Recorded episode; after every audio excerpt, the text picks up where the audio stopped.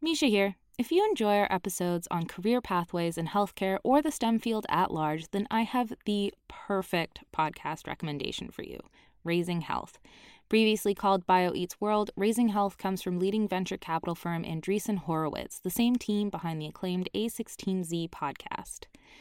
Each episode, Raising Health dives deep into the heart of healthcare, biotech, and AI with venture capital investors and A16Z general partners. Along the way, they explore the real challenges and opportunities in health and biotech entrepreneurship. So, whether you're interested in building a new digital healthcare company or your company is advancing a new novel medicine, Raising Health sheds light on some of the opportunities and obstacles along the founder's journey.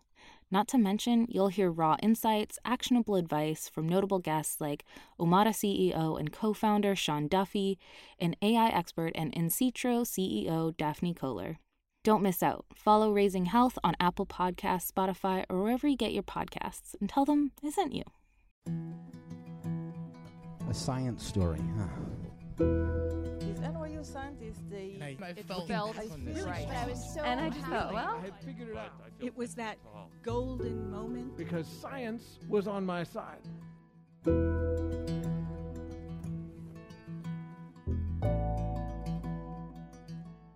Hey everyone, I'm Ben Lillie, and welcome to the Story Collider, where we bring you true stories of how science has affected people's lives. This week's storyteller is Robin Abrahams. The story was recorded in December 2012 at the Oberon in Cambridge, Massachusetts. The theme of the event was It Takes Guts.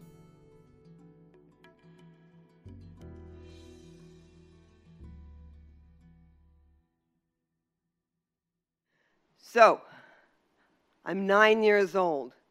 And the next door neighbor comes over with a big cardboard box. In the box, handfuls of freshly mown grass. On the grass, two little baby rabbits, small enough to fit in the palm of my hand. Do I want them? He says. He was out in his yard and had picked them up without thinking twice, and now he realized that his mother might reject them. Do I want to try my hand at raising them? Do you not understand that I am a nine year old girl? Some distinct and more alto part of my mind says, as the rest of me shrieks agreement in a pitch so high that a neighborhood dog started to bark down the block. Of course, I want the bunnies! My mother wanted to sue the guy. She was a Depression era baby born in Queens. When it came to animals, she was like some primitive who didn't categorize them according to their mode of locomotion or their dietary requirements, but only according to their ritual cleanliness or uncleanliness. There were the horses in Central Park, which were nice. There was everything else, which was not nice.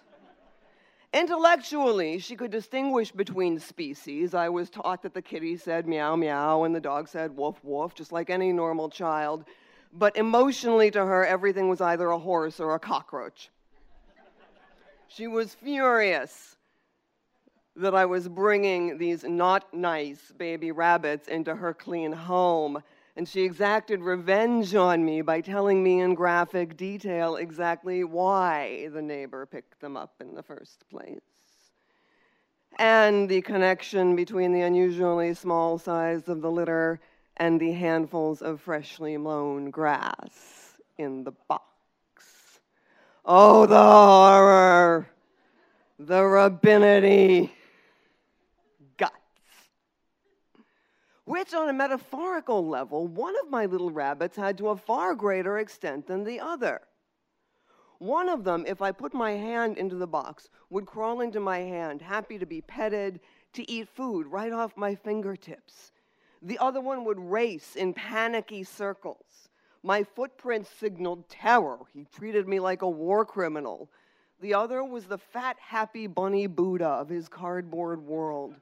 When the time came for me to release them, to turn that box over in an empty lot, one of them made an immediate, mad dash to freedom.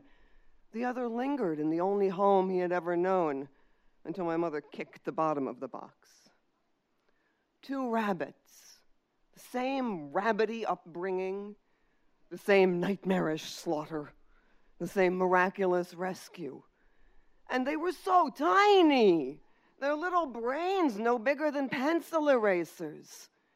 And thus a psychologist was born. Everything I had ever noticed about how the same song would make one person happy and another person sad. How the kids in Oklahoma were nice to me, and then when we moved to Kansas, I got bullied. How the same, how Sunday school teachers could find completely different lessons in the same Bible stories. All of these things started to crystallize around these two little rabbits. Two years later, I read Watership Down. Richard Adams' great best selling saga of a band of bonny, brave British bunnies who escaped an existential threat and went in search of a better life. I cried for a week. My mother was like, honey, it's just a book about cockroaches. and it occurred to me that my two little foster rabbits, if they could tell their own adventures in rabbit in Watership Down style, would tell very different stories. Were their happy early days or hours the source of a sustaining faith in the goodness of the world, or a childish illusion to be ripped away? Were the mysterious giants benevolent rescuers, or merely a more subtle form of tormentor? was the tipping over of that cardboard box into that vacant lot a long, long dreamed of freedom or expulsion into a cruel and savage wilderness. Personality is story. A friend of mine is a developmental biologist who works with all kinds of small, labable animals, from field mice to fruit flies. And I asked her once how simple an organism can be and still have anything that we could call personality. And she said she worked with flatworms that will either plank on the bottom of the beaker or hug up against the side of the beaker. This is it. This is their behavioral repertoire. This is the big choice you face as a flatworm. Being a career counselor for flatworms gets old really fast. She said if you cut one in half, they'll regenerate into two genetically identical, presumably equally traumatized flatworms, very frequently, one of which will be a bottom planker and one of which will be a side hugger. Planaria personality, flatworm flair. We used to say that humans were the only animals who used tools. Mm-mm. The only animals who made tools Mm-mm. The only animals who understood morality, the language, the money, art? No. We keep getting nudged off that exclusive pedestal more and more. But we are still the only species that tells stories. We are Homo narrativus. Tell me your story, and I will tell you who you are. And my story has always been that of the wanderer, of the one born in the wrong place who has to travel to find their true home. And when the day came that, like Hazel and Fiver and Bigwig from Watership Down, I too sensed that the place where I was living, Missouri, was not conducive to my well being, and I lit out for something better, for Boston, for graduate school in psychology to study the science of stories. And that is my story of science.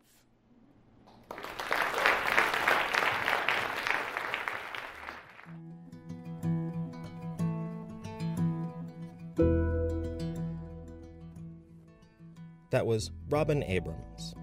Robin works as a researcher at the Harvard Business School. She also writes the popular Miss Conduct social advice column for the Boston Globe Sunday magazine and is the author of the book Miss Conduct's Mind Over Manners A Guide to Social Life in 21st Century America.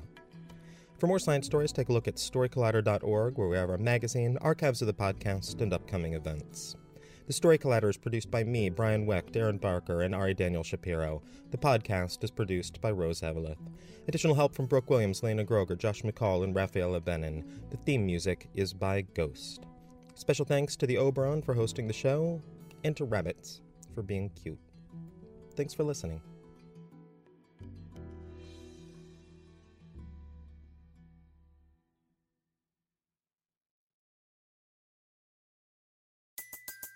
Everybody in your crew identifies as either Big Mac Burger, McNuggets, or McCrispy Sandwich.